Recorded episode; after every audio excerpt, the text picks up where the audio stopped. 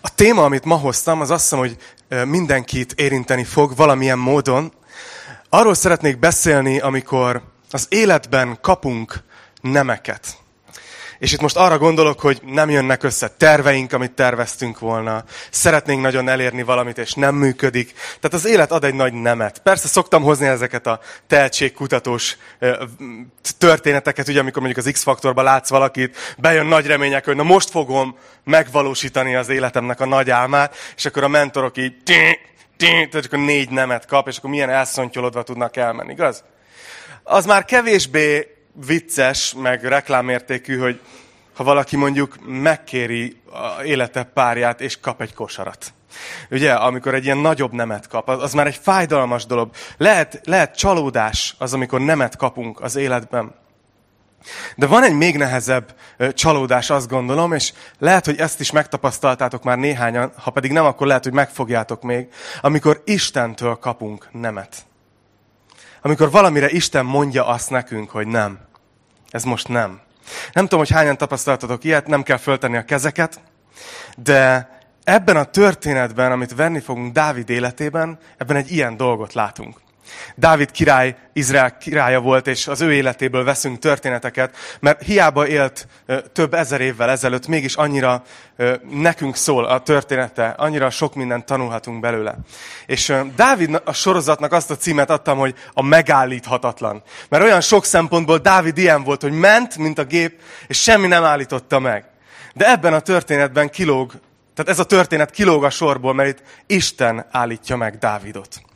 Egy kicsi körülnézés, hogy hol helyezkedik el ez a történet. Itt Dávidot már királyként látjuk, ugye nemrég láttuk ezt egy pár hete, hogy, hogy végre övé lett a trón. Igaz, hogy ez Saulnak, az előző királynak meg kellett halni. Láttuk ott Dávid jellemét. De végül Dávid megkapta a trónt, és volt egy csomó első intézkedése, ezek között például az egyik az volt, hogy a, a frigyládát, tehát azt a ládát, amit Isten ilyen furcsa módon adott a népének, hogy, hogy ez jelképezi az ő jelenlétét, ez Dávid oda vitette Jeruzsálemberről, egy pár hónappal ezelőtt már tanítottam, úgyhogy most átugrottam. De a lényeg az, hogy ahol a mai történet játszódik, ott ott már Dávid a király, ő ül a trónon, végül csak minden összejött. Elintézte a filiszteusokat, egyesítette a, a, a királyságokat, fővárossá tette Jeruzsálemet, és azt mondhatjuk, hogy, hogy egy ilyen lelki, politikai, gazdasági megújulás van az országban, és nincsenek jelenleg háborúk az ellenséggel. Tehát egy ilyen igazi nyugalmi állapotban látjuk Dávidot. Na, ilyen időszak még nem volt az életében, igaz, mióta tanulmányozzuk. De ebben a történetben ezt látjuk, hogy Dávid végre egy kicsit úgymond élvezheti is, amiért dolgozott, amiért harcolt. Szóval nagy kérdés az, hogy most, amikor nem a következő menekülési útvonalon kell gondolkoznia, vagy nem a következő csatán, hogy milyen stratégiával vívja meg, hanem úgymond most minden rendben van. Vannak ilyen időszakok néha az életben, hogy úgy minden rendben van. Na vajon akkor mind gondolkozik egy ilyen ember, mint Dávid? Mi jár a fejébe? Mi foglalkoztatja? Szerintem sokat elárul rólunk egyébként, hogy mind gondolkozunk, amikor nyugi van. Nem tudom, hogy ti is vagytok-e úgy időnként, hogy amikor baj van, akkor nagyon fölpesdül az ima életünk. minden, minden gondolatunk akkor hogy Istenem, csak ebből szedjél ki, és akkor utána az egész életem a tied lesz. De aztán mi van, amikor Isten kiszed? És nyugi van. Akkor mind gondolkozunk. És ezt látjuk itt Dávid életében. Úgyhogy, ha van nálatok Biblia, akkor lapozzatok a 2 Sámuel 7-hez, és onnan fogom felolvasni ezt a mai történetet. 2 Sámuel 7.1. Ezt mondja. Amikor a király már palotában lakott, és az úr mindenfelől nyugalmat adott neki ellenségeitől, ezt mondta a király Nátán profétának. Nézd, én Cédrus palotában lakom, az Isten ládája pedig sátorlapok között lakik. Nátán ezt mondta a királynak, tedd meg azt, ami szándékodban van, mert veled van az Úr. Szóval Dávidot azt látjuk, hogy ő már egy cédrus palotában lakik, ami akkoriban is egy luxus körülménynek számított. Tehát tényleg úgymond fölvitte az Isten a dolgát, ahogy a magyar költészet mondja ezt, és ő már Cédrus palotában lakik, de közben ez a frigyláda, a szövetség ládája, ami ugye Isten jelenlétét jelképezte, ez a vallási tárgy, ami annyira fontos volt, ez még mindig egy sátorban volt, és Dávidot elkezdi zavarni. Elkezdi zavarni ez a különbség, hogy, hogy ő luxusban, az Isten ládája pedig sátorban ö, lakik. És mivel Dávid szereti Istent, tudja, hogy ez, ez, ennek fordítva kéne lennie minimum. Tehát, hogy ha valaki, akkor Isten érdemelne cédrus palotát, még akkor is, hogyha ő egy sátorban lakna. És ezért szeretne egy házat, egy templomot építeni Istennek. Tehát ez az, ő, ez az ő álma. Látjátok, amikor nyugi van, amikor mindenhol megpihen, ez az, amin ő gondolkozik. Hogy annyira szeretnék Istennek egy házat építeni, e, ami méltó hozzá, ami nagy, ami szép, ami gazdag. És ez az ötlete, és besz, megosztja a, a, az ötletet a pásztorával. Dávidnak mindig volt egy ilyen házi pásztora. Itt éppen Nátán proféta az. Mindig volt egy ilyen lelki tanácsadója, aki mellette volt. És megosztja vele, hogy figyelj, engem zavar ez, és én szeretnék tenni valamit. És Nátán pedig azt mondja, hogy gondolkozás nélkül, hogy tedd meg mindazt, ami a szívedben van, veled van az Úr. Nem is látjuk, hogy Nátán imádkozik előtte, vagy gondolkozik. Szerintem csak örül, hogy végre valaki nem kapni akar Istentől valamit, hanem, hanem szeretne házat építeni Istennek. Úgyhogy gondolkozás nélkül azt mondja, hogy tedd meg. De nézzétek, mi történik utána a negyedik versben. Azt mondja, még azon az éjszakán történt, hogy így szólt az Úr igéje Nátánhoz. Menj el, és mondd meg a szolgámnak, Dávidnak, hogy ezt mondja az Úr te házat akarsz nekem építeni, hogy abban lakjam? Hiszen attól kezdve, hogy fölhoztam Izrael fiait Egyiptomból, nem laktam házban mindmáig, hanem egy sátorral vándoroltam ide-oda, az volt a hajlékom. Amíg Izrael fiai között vándoroltam, mondtam-e egy szóval is Izrael bármelyik bírájának, akit népem Izrael pásztorául rendeltem, hogy miért nem építettetek nekem egy házat cédrusfából? Szóval itt azt látjuk, hogy miközben, mikor Nátán hazajön, miután leokézta Dávid tervét, Isten elkezd szólni Nátán profétához. És um, elkezd mondani egy üzenetet, amit Nátánnak majd át kell adni Dávid királynak. És, a, és az üzenet lényege olyan, mintha Isten meglepődne, mint amikor egy ember, mint amikor egy gyerek kedveskedik a szülőjének. Nem tudom, hogy szülők vagytok-e így, hogy, hogy jön a gyereketek, és azt mondja, hogy apu, ezt csináltam neked, tudod? És, és látszik, hogy sok munka van benne, de egy gyermeki szintű dolog, tehát nem ez fogja megváltoztatni az életedet, hogy ő most nem tudom, papírból csinált neked szemüveget, vagy, vagy valami hasonló dolgot. És mint hogyha Isten így mondaná Dávidnak, hogy, hogy te, te házat akarsz nekem építeni? Tudod, de aranyos, de, de kedves. De szerintem Istennek jól esett ez a dolog, de mégis van egy mondani valója. És az a kérdés, amit feltesz Isten, Nátánon keresztül Dávid királynak, hogy szerinted engem zavar, hogy egy sátorban van a szövetség ládája? És, és hogyha ez zavarna, akkor, akkor szerinted nem szóltam volna?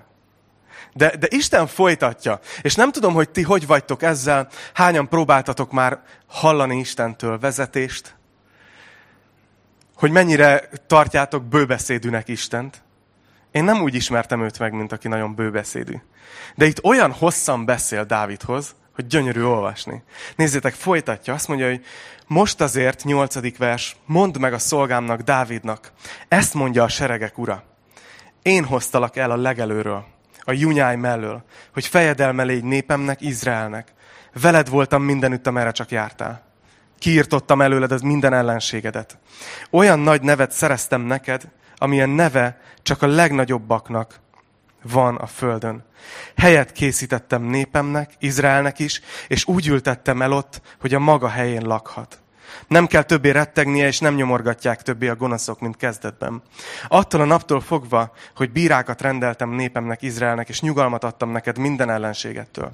Azt is kijelentette neked az Úr, hogy az Úr akarja a te házadat építeni. És itt meg is állok egy kicsit. Az Úr még folytatni fogja. Gyönyörű. De látok két üzenetet, és erről szeretnék röviden beszélni ma. Ebben a történetben. Ugye Dávid házat szeretne építeni Istennek, egy templomot akar építeni, ez a vágya. De, de hogy próbáltam gondolkozni, hogy vajon mi motiválta erre Dávidot, és hogy, és hogy miért mond Isten nemet. Tehát miért mondja azt majd, ez a, ez a lelövöm a poént, tehát Isten nemet fog mondani. Nem fogja megengedni Dávidnak, hogy házat építsen. De miért? Miért szeretne Dávid templomot építeni Istennek? És azt gondolom, hogy az egyik, ami nagyon egyértelműen látszik a szövegből, az az, hogy Dávidnak mint egy kicsit lelkiismeret furdalása lenne. Látjátok ezt? Hogy, hogy hát ó, hát én cédrus palotában lakom, luxusban, az Isten ládája pedig, pedig egy, sátorlapok között. És úgy, bizt, mint hogyha Dávid azt gondolná, hogy, hogy Isten ezért neheztel. Tudjátok, miért tudom ezt? Mert Isten ezt mondja, hogy mondtam valaha, hogy zavar. Tehát Dávid azt gondolja, hogy Isten zavarja. Isten belelát a szívünkbe, és arra válaszol, amit gondolunk. Elég veszélyes a vele való kommunikáció. Dávidnak lelkiismert furdalása van, és azt gondolja, hogy Isten neheztel rá, hogy, hogy ő magának ilyen luxust enged meg, a sátorban van a láda közben. És szeretne Dávid javítani az arányokon. És, és Isten nagyon érdekes dolgot mond. Gyakorlatilag, ha összefoglaljuk itt ezt a részt, azt mondja Isten Dávidnak, hogy figyelj, minden, amit van, az tőlem van. Én hoztalak ki a legelőről. Az apád házából. Ha emlékszel, az apád oda se akart hozni, hogy esetleg téged választhassunk királynak. Én tettelek királyá, én védtelek meg, én írtottam ki az ellenségeidet, én adtam nyugalmat Izraelnek, én adtam gazdagságot. És mindezt, akár hiszed, akár nem, Attila szabad fordítása, egy sátorlapok között lévő ládából menedzseltem. Ja nem. Mert Isten nem foghatja be egy sátor, igaz? Ő a mennyben lakik, ő mindenhol ott van. A sátor az a jelenlétének egy találkozási pontja volt az emberekkel. De ő nem csak abba lakott. Azt mondta Isten Dávidnak, hogy úgy látszik, hogy ezért eléggé meg tudtalak áldani, nem? Így innen nézve. nem biztos, hogy neked kell lelkiismert furdalásodnak lenni, hogy ilyen jólétbe jössz, mert lehet, hogy én adtam neked ezt a jólétet. És ugye, ahogy mondtam, Isten nemet fog mondani Dávidnak, és, és azt mondja, hogy nem építhetsz nekem házat. De milyen durva, hogy ide teszi ezt a mondatot Isten, hogy azt mondja, hogy azt is megmondta neked Isten, hogy, hogy, hogy én, én fogom, az Úr fogja a te házadat építeni.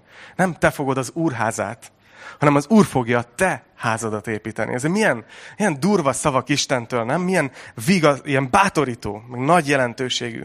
És lehet, lehet, hogy úgy ülsz ma itt, én nem ismerek mindenkit ebben a teremben. Hála Istennek, hogy, hogy, hogy mindig jönnek új emberek, és annyira örülök ennek, hogy látom, hogy hétről hétre vannak új arcok közöttünk, és majd remélem, hogy lesz lehetőségünk így megismerni egymást. De, de, de lehet, hogy vagytok így így ezzel az érzéssel ma is itt, hogy úgy érzed, hogy most már nagyon kellene tenned valamit Istenért.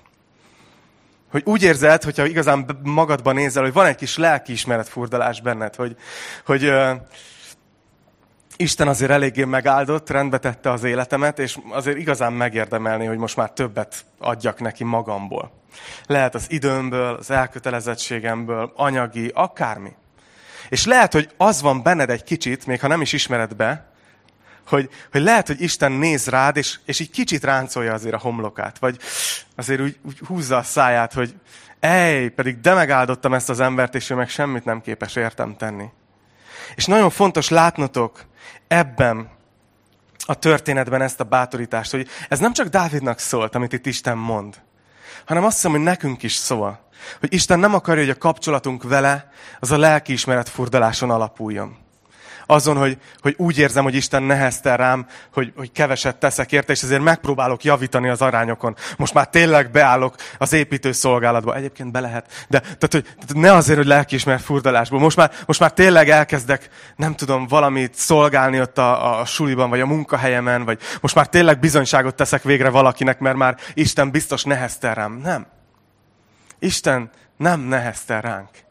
Ez az új szövetségnek az óriási igazsága. Ez a kegyelemnek a tanítása.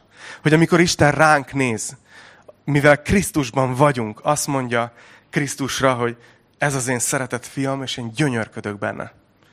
Nem tudom, hogy tudod-e, ha ma úgy ülsz itt, hogy hiszel Jézus Krisztusba, és Isten gyermeke vagy, hogy Isten rád néz, és nem a homlokát ráncolja, hanem szeret úgy, ahogy vagy és elfogad úgy, ahogy vagy.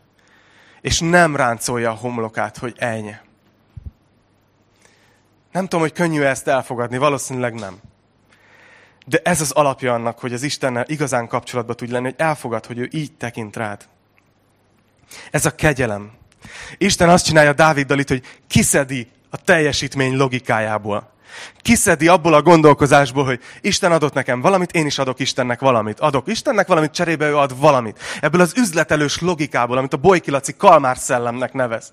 Ebből így kiszedi Isten Dávidot, és újra visszahelyezi a kegyelem alapjára Dávidot. És azt mondja, hogy figyelj, én tettem veled mindent, én áldottalak meg. Rendben vagyunk, jó? Csak nyugodj meg ebben. De Isten tovább megy. Nem csak kiveszi Dávidból ezt a rossz érzést, ezt a lelkiismeret furdalást, hanem még megspékeli egy ígérettel, amit eddig tett neki. És lesz egy második üzenet ebben. Nézzétek, 12. vers. A bőbeszédű Istenünk még folytatja az üzenetét Dávidnak. Azt mondja, hogy ha majd letelik az időd, és pihenni térsz őseidhez, fölemelem majd az utódodat, aki a te véredből származik, és szilárdá teszem az ő királyságát. Ő épít házat a nevem tiszteletére. Én pedig megerősítem királyi trónját örökre. Atya leszek, és ő az én fiam lesz. Ha bűnt követel, megfenyítem férfihoz illendő bottal. Embernek kiáró csapásokkal. De nem vonom meg tőle szeretetemet. Ahogyan megvontam Saultól, akit eltávolítottam előled. Így a te házad és a te királyságod örökre megmarad. Az a trónod örökre szilárd lesz. Szóval most már talán rájöttetek, hogy sokszor azt csináljuk, amikor olvassuk a bibliai szövegeket, mivel tudjuk, hogy Isten belelát az ember szívébe, és Jézus is sokszor, nem tudom, hogy láttátok ezt az evangéliumokban, hogy valaki föltesz neki egy kérdést, Jézus válaszol, és mintha nem is arra válaszol, amit kérdeztek tőle. Tehát ilyen, ilyen, ez most hogy jön ide, vagy te most miről beszélsz? Mert Jézusnak is megvolt ez a tulajdonsága, hogy ő nem a kérdésre válaszolt mindig, hanem arra a motivációra, ami, amiből a kérdés jött abból az igazi belső kérdésből, ami ott volt a, a szívnek a legmélyebb pontján. Tehát amikor itt Isten beszél Dávidhoz, akkor tudhatjuk, hogy milyen kérdések mocoroghattak Dávid szívében, úgy igazán belül. Most, hogy nyugalom és béke volt az országban, és úgy tűnik, hogy minden rendben. És, és úgy látom, hogy, hogy valószínű szembenézett Dávid ezekkel a kérdésekkel, hogy, hogy rendben, itt vagyok, Isten megáldott, nyugalmam van az ellenségeimtől, gazdagság van az országban, én is jólétben élek, minden happy. Nagyon jó. De mi lesz, ha én nem leszek? Megmarad az én trónom, vagy, vagy ugyanaz lesz, mint Saullal? Azért láttunk már egy előző királyt, akitől Isten megvonta a, a, a lelkét, igaz? Hogy lehet, hogy én is úgy fogok egy nap járni. Lehet, hogy ott volt Dávidban. Gondoljatok bele a helyzetébe, hogy 15 évig menekült Saul elől. Most ő a király, de lehet, hogy belegondol, hogy mi van, ha egyszer én kerülök abba a helyzetbe hogy, hogy én leszek az a gonosz király. Mi van, hogyha én is, amikor meghalok, akkor Isten valaki teljesen más tesz a, a, a helyemre? Hogy tudnám biztosítani, hogy ez az ország, most gondolkozzatok egy király fejével, hogy tudnám biztosítani, hogy az ország ugyanezen az úton menjen tovább? Hogy, hogy folytatódjon a növekedés, hogy, hogy megtartsuk a területeket, hogy ne veszünk el, az ellenség ne raboljon el területeket. Vajon ki lesz az utódom? Vajon Izrael ragaszkodni fog Istenhez? Vagy elfelejtik majd? Biztos, hogy csomó ilyen kérdés van. Férfiak, talán ti jobban tudtok ezzel azonosulni, mert általában mi úgy vagyunk behúzalozva. Azt mondják, hogy egy férfi az élete első 30 évét arra fordítja, hogy, hogy sikeressé váljon. Utána a második 30 pedig arra, hogy valami olyat tegyen le az asztalra, aminek maradandó hatása van a világtörténelemben. És a második 30 év az sokkal fontosabb nekünk. Az elsőt azt kinőjük, hála Istennek, mert elég rosszul áll egyébként nekünk, amikor teperünk. Így az elismerésért, meg ilyesmiért. És Dávid itt van, és ezen gondolkozik, hogy hogy tudnék olyat letenni az asztalra, ami maradandó, ami, aminek nem lesz vége, amikor nekem végem lesz. És itt van az, amikor amikor Isten válaszol ezekre a belső kérdésekre. Ha, ha olyan Bibliát használtok, ahol adnak ilyen fejezet címeket, akkor az van odaírva ez a fejezet rész fölé, hogy Isten szövetséget köt Dáviddal. És ez azért nagyon durva, mert ez a szövetség, ami itt elhangzik, ezt nevezzük úgy, hogy a Dávidi szövetség, és ez az egyik legszebb és legerőteljesebb szövetségkötés a Bibliában. És figyeljétek, hogy nem azt mondtam, hogy szerződéskötés. Mert ez nem két oldalú, ha észrevettétek. Dávid meg se szólal. Dávid nem mondja azt, hogy cserébe, ha te az én trónomat így megerősíted, akkor én meg ezt fogom tenni. Nem. Dávid csak csöndben van. És Isten egyoldalúan ígéretet tesz neki. És olyan, olyan dolgokat ígér meg neki, ami, ami hihetetlen. Megígéri, hogy, hogy Dávidnak a fia fog a trónra kerülni. Megígéri, hogy ez a fiú majd, aki tudjuk, hogy Salamon lesz, megépíti azt a házat, amiről Dávid álmodik. És megígéri, hogy, hogy, hogy az atya lesz a fiának. Nem tudom, szülők, ti vagytok-e úgy, hogy, hogy úgy féltek elengedni a gyereketeket. Nekünk most ez egy kicsit húsba vág, mert még picik a gyerekeink, de most, most elkezdtük az iskolát. És olyan fura, hogy már elkezdődött az első héten, hogy mi volt a suliba? Semmi. ez, ez ismerős? hogy minél nagyobb egy gyerek, annál inkább azt se tudod, hogy igazán mind megy át az életbe. Annyira ott lennél, annyira segítenél, támogatnád, szeretnéd tudni, hogy mi van vele, de már egyre kevesebbet tudsz róla. És lehet, hogy Dávid is így van, hogy, hogy a fiam, vajon, vajon ő vele mi lesz, ha én nem leszek? És Isten azt mondja, hogy én leszek az atya, jó? Mit szólsz ehhez? Hogy én az atya leszek. Megnevelem. Neked nem sikerült, majd én. És azt mondja, hogy nem vonom meg a szeretetemet tőle. És azt mondja, hogy Dávid házának a trónja örökre szilárd lesz. Örökre megmarad. Milyen, milyen szövetség ez? Így Dávid hallgatja, és így nem is tud mit reagálni. Azt mondja a 17. vers, hogy Nátán pontosan e beszéd és látomás szerint beszélt Dáviddal. Ekkor bement Dávid király az úr színe elé. Tehát megkapja az üzenetet Nátántól, letaglózódik, és azt mondja, hogy bemegy az úr színe elé, leült. Csak egy széljegyzet. A Bibliában annyiféle imádkozási testtartást olvasunk, olyan furcsa látni azt, hogy mindenki máshogy imádkozott a Bibliában. Szóval az ima az nem egy olyan dolog, ahol azt mondod, hogy tedd össze a kezed, csukd be a szemed, térdelj le, és úgy kell imádkozni. Nézzétek, Dávid hogy imádkozott? Ő például így. Bement az úr színe elé, és leült. És ezt mondta, és ez a fontosabb. Ki vagyok én? Uram, ó Uram. És itt következik, ez a szavak után, Dávidnak egy imája, amit Istennek mondott. Ez a szövetségre válaszul. És ez a Bibliának az egyik legbelsőségesebb és legmélyebb imája. És most az idő miatt nem fogok belemenni, de keressétek meg, a, a, a, a, amikor otthon vagytok, és olvassátok el ezeket a verseket, mert, mert gyönyörű, de az, az eszenciája ott van ebben az első pár szóban. Azt mondja, hogy ki vagyok én. Amikor, amikor hallja Istentől, hogy milyen ígéretet tesz neki, akkor Dávid azt mondja, hogy de ki vagyok én? Ezt nem, ezt nem érdemlem meg. Dávidot lenyűgözi Isten szeretete. És ebben a történetben Dávid király újra találkozik a kegyelemmel. Ugye a sorozatnak azt a címet adtam, hogy megállíthatatlan, és ebben a történetben mégis azt látjuk, hogy Isten megállítja Dávidot. És azt mondja, hogy nem építheted fel a templomot. De megállítja más dolgokban is. Tudjátok, miben állítja meg Isten? És lehet, hogy ebben néhányatokat meg akar állítani ma reggel.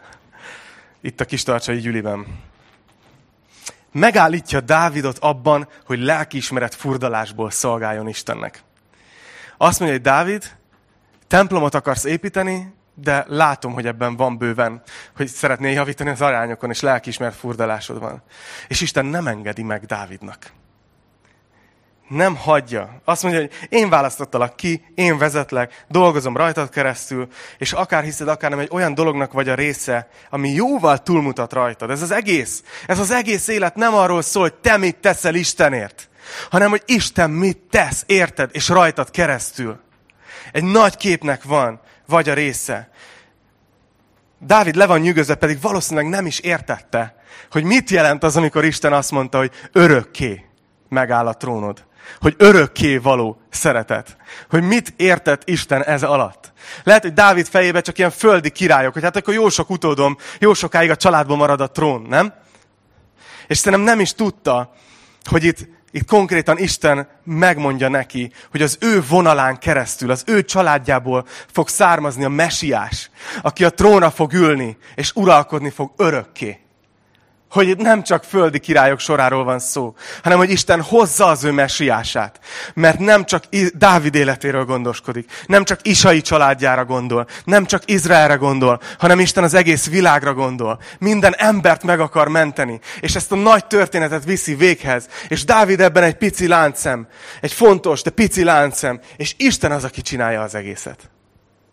Dávid nem tudta, hogy nem sokkal később el fog hangzani ez a profécia, Ézsaiás profétától. Talán ismeritek ezeket a verseket, de ha először hallod, akkor éld át, hogy ez milyen. Ézsaiás 9, 5, 6. Azt mondja, hogy mert egy gyermek születik nekünk, fiú adatik nekünk, az uralom az ő vállán lesz. És így fogják nevezni, csodálatos tanácsos, erős Isten, örökkévaló atya, békesség fejedelme. Uralma növekedésének és a békének nem lesz vége a Dávid trónján és országában, mert megerősíti és megszilárdítja törvényel és igazsággal mostantól fogva mindörökké. A seregek urának féltő szeretete viszi véghez ezt. Szóval Isten kiszedi Dávidot abból a rossz érzésből, abból a lelkismert furdalásból, hogy ő Cédrus palotában lakik, Isten meg egy ládában. És, és elmondja neki újra, hogy a kapcsolatuk alapja a kegyelem. A kapcsolatuk alapja az nem az, amit Dávid tesz Istenért, hanem amit Isten tesz Dávidért, és az egész emberiségért. És Dávid újra megértette, hogy ő akár mekkora király, Akármennyire nagy jelentőségű. Akármennyire úgy tűnik, hogy most éppen ott, ahol ő élt, ugye nem volt internet, tehát nem látta, hogy az amerikaiak mit csinálnak. Ja, nem, nem voltak még amerikaiak. Igaz, nem látta, hogy mi, a, mi, hogy megy a világpolitika. Ott, ott ő volt a legfontosabb ember abban az országban, ő volt a király. És mégis Isten megmutatja neki, hogy figyelj, te része vagy egy nagyon nagy tervnek. Egy nagyon nagy tervnek. És ami lenyűgöz, és ezt szeretném nektek átadni, hogy Dávid képes volt leállni. Amikor Isten nemet mondott, akkor Dávid képes volt ezt elfogadni. És nem, nem nyomult tovább. Hogy Dávid képes volt megalázni magát Isten előtt, Isten kezében. Le tudott mondani arról, hogy megvalósítsa az álmát. Persze nem lett inaktív, tehát Dávidról az nehéz is lett volna elképzelni, nem, hogy akkor innentől kezdve hátradől, hogy ja, jó, akkor majd Salamon folytatja. Hanem Dávid, ha tudni akarjátok, minden szerződést megkötött az összes építőanyagra a templomhoz, elkészítette a terveket, de ne, nem építette fel a templomot, tehát tar- tartotta maga, éppen, éppen az építkezésben nem fogott bele, de Salamonnak gyakorlatilag csak el kellett sütnie a startpisztolyt, és üzenni a, a királyoknak, meg mindenkinek, akivel Dávid megállapodott, hogy na, jöhet az építőanyag, és jött is. De, de mégis Dávid, ami, ami nagyon tetszik, hogy elfogadta a szerepét ebben a nagy képben. És azt hiszem, hogy ebben a történetben, ami Dávidnak üzenet volt, az nekünk is az. Úgyhogy ha akár jegyzeteltek, vagy szeretnétek megjegyezni, akkor itt van négy dolog, ami azt hiszem, hogy a mi életünkben nagyon fontos lesz. Az egyik az az, hogy a mi kapcsolatunk Istennel, az szintén a kegyelmen alapszik. És ez jó, hogyha nagyon mélyen a szívetekbe vésitek. Azt mondja a, a, a zsidókhoz írt levél, hogy az a jó, ha kegyelemmel erősödik meg a szív. Semmi más nem fog erősíteni az életben titeket. Semmi nem fog segíteni Istennel járni. Az nem fog segíteni, hogyha, hogyha ostorozod magad, hogy megint milyen voltam. Nem fog segíteni, hogy önvizsgálatot tartasz, de olyan szintig, hogy már önmarcangolsz. Nem az önvizsgálatnak mentem neki. hanem annak, amikor csak odáig jutsz el nem fognak ezek a dolgok segíteni. Az fog segíteni, hogyha elhiszed végre, és újra, hogy Isten úgy tekint rád, hogy szeret téged, és elfogad. Ez fog segíteni az életben. A második dolog, amit mond Dávidnak, ugye, hogy kegyelem az is, amit elért. És ez is nagyon fontos, hogy gondoljatok rá az életetekre, gondoljatok rá, hogy, hogy milyen nem tudom, helyzettel rendelkeztek, kapcsolatokkal, anyagi helyzettel, agyi kapacitással, és, és minden egyébre, amitek csak van az életben.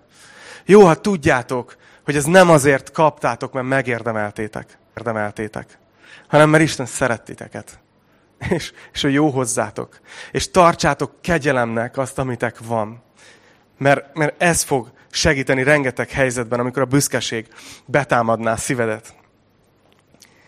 A harmadik dolog, és, és egyben James szerintem hívlak is titeket, hogy gyertek vissza, ahogy az úrvacsora alatt fogtok még játszani. De még két pontom van.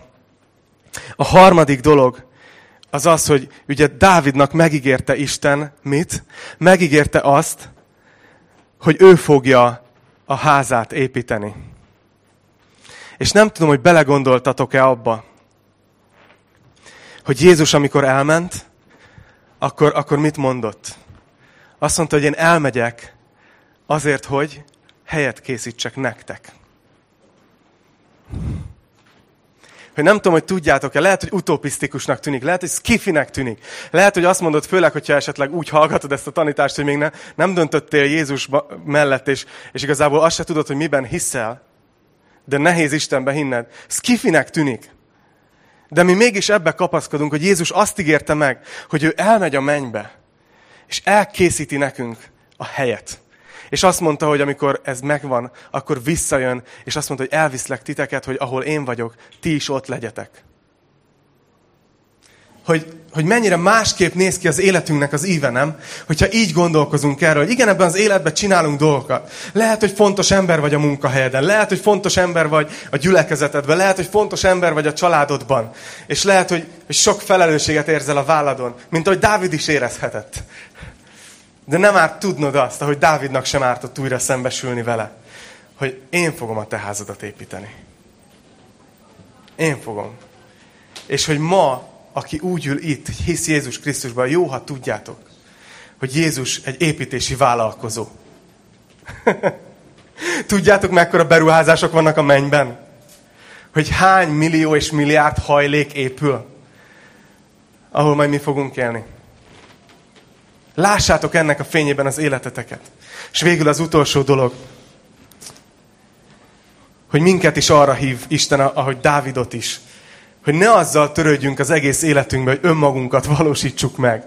Ugye ma, ma, ma, ma mi jön így a, így a világból, így a kultúrából, filmekből, zenékből, hogy álmodj nagyot, és valósítsd meg. Merj neki menni. Csináld. És ebben a történetben azt látjuk, hogy Isten legnagyobb, egyik legnagyobb emberének Isten azt mondja, hogy az álmodás az szuper, de engedd el, mert ez nem a te szereped. Az álom rendben van. Ott azon a helyen kell majd állni egy templomnak. De azt már nem rád bízom. És Dávid beállt az ő szerepébe. Nem akarta megvalósítani magát. Nem azt mondta, de akkor nem az én nevemhez fog kötődni ez a templom és egyebek. Hanem megértette, hogy Isten egy sokkal nagyobb projektben gondolkozik az emberiség megmentésébe gondolkozik, és elfogadta azt a szerepet, amit ebben neki adott Isten. Néha vagyunk abban a kísértésben, hogy, hogy több felelősséget vállaljunk, mint amit Isten ránk tesz.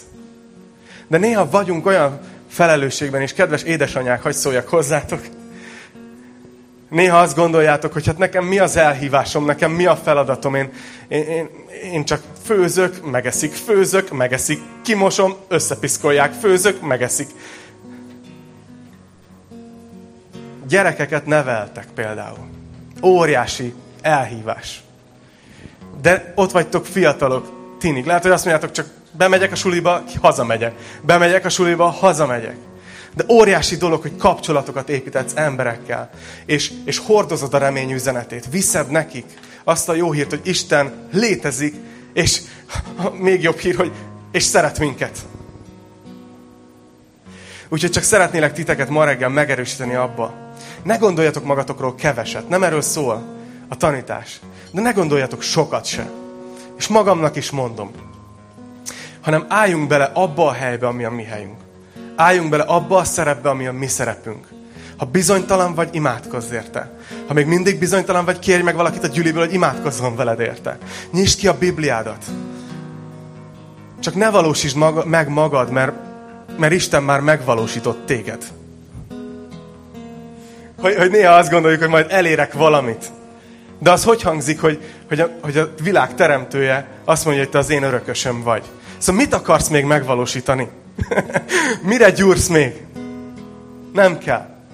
Csak állj bele, és csak végezd azt a feladatot, ami előtted van. Tanuljuk meg ezt Dávidtól. És most, ahogy így befejezzük a tanítást, és úrvacsorázni fogunk, úgy engem mindig erre emlékeztet az úrvacsora. Nem tudom, hogy nektek is vannak ilyen meghatározó gondolatok, ami, ami mindig előjön, amikor kezetekbe fogjátok a pászkát és a szőlőlevet. De ma csak gondoljatok arra, hogy mekkora ereje volt annak, hogy Jézus, aki az atya jobbján volt, eljött, és egy lett közülünk. Ember lett. Nem csak leugrott a mennyből elvégezni a kereszten bemutatott áldozatot, ami óriási volt, hanem még előtte is itt élt emberként. Egy lett közülünk. A, teremtő Isten beköltözött abba a testbe, amit ő talált ki. Elég, elég skifi. És utána hagyta, hogy a keresztre feszítsék a saját teremtményei. Hogy bebizonyítsa, hogy szereti a teremtményét, és hogy ezek az emberek végre elhiggyék, hogy Isten nem tartogat semmit hogy kegyelemmel tekint rájuk. És hogy bemutatta a keresztet azért, hogy eltörölje a bűneink büntetését is. Mert törvényszegők vagyunk. De csak gondoljatok bele, hogy Jézus elfogadta ezt a szerepet az üdv történetben. Hogy eljöjjön. Ő a helyén volt. És miközben ő, neki nem kellett megvalósítani magát. Ő volt, ő benne teremtetett, és ő általa minden. Ha az erőviszonyokat úgy próbáljuk megérdezni. És mégis ő úgy döntött, hogy megüresíti magát. Szolgai formát vesz fel. Emberekhez hasonlóvá lesz. És engedelmes lesz, mint halálig. Mégpedig a kereszt halálig. És úgy folytatódik a történet. És erre is emlékezzünk, amikor úrvacsorázunk ma. Hogy Isten fel is magasztalta őt. És olyan nevet adományozott neki, amely előtt minden tért meghajol. Mennyeieké, földiek és föld alattiaké. És eljön az a nap, amikor minden nyelv vallja, hogy Jézus Krisztus Úr az Atya Isten dicsőségére. Imádkozzunk és úrvacsorázzunk. Atyám, köszönöm neked azt, hogy ezekben az egyszerű történetekben, ahogy olvasunk Dávid életéről, te tanítasz és bátorítasz minket. És imádkozom az egész gyülekezetért. Uram, kérlek, hogy emlékeztes most minket az úrvacsorában, hogy mit tettél értünk, hogy mennyire szerettél, hogy mennyire velünk vagy. Imádkozom azért, Uram, hogy lássunk téged, ahogy megnézzük, hogy mi van ott fenn a kereszten. Hogy mi az, hogy ki az, aki ott függ azon a kereszten. És hogy ez miért tette. Hogy a menny királya, az miért jött el értünk. Uram, kérlek, hogy dolgozz bennünk a kegyelmeddel ma. És imádkozom azért, hogy újítsd meg bennünk a szeretetet te feléd. És imádkozom azért is, Uram, hogyha van bárki, aki még nem döntött melletted, hogy a te tanítványod lesz és hisz benned, akkor imádkozom azért, hogy tudja ezt ma megtenni. És odadni az életét neked.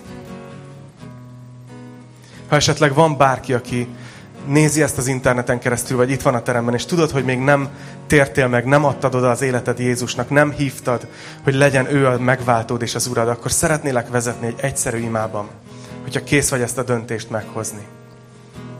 Ha van itt akár csak egy ember, mondd magadban velem ezt az imát. Mennyei atyám, elismerem, hogy bűnös ember vagyok. De megértettem, hogy Jézus értem halt meg, és értem támad fel. Szeretnék elfordulni a bűneimtől. És kérlek, hogy legyél te a mai naptól fogva a megváltóm, az Uram, az Istenem és a barátom. Segíts nekem követni téged. Küld el a szent lelkedet, hogy elpecsételjen, hogy a tied vagyok mától. Köszönöm, hogy meghallgattál. Köszönöm, hogy megbocsátottál. Köszönöm, hogy új életet adtál. Jézus nevében. Amen.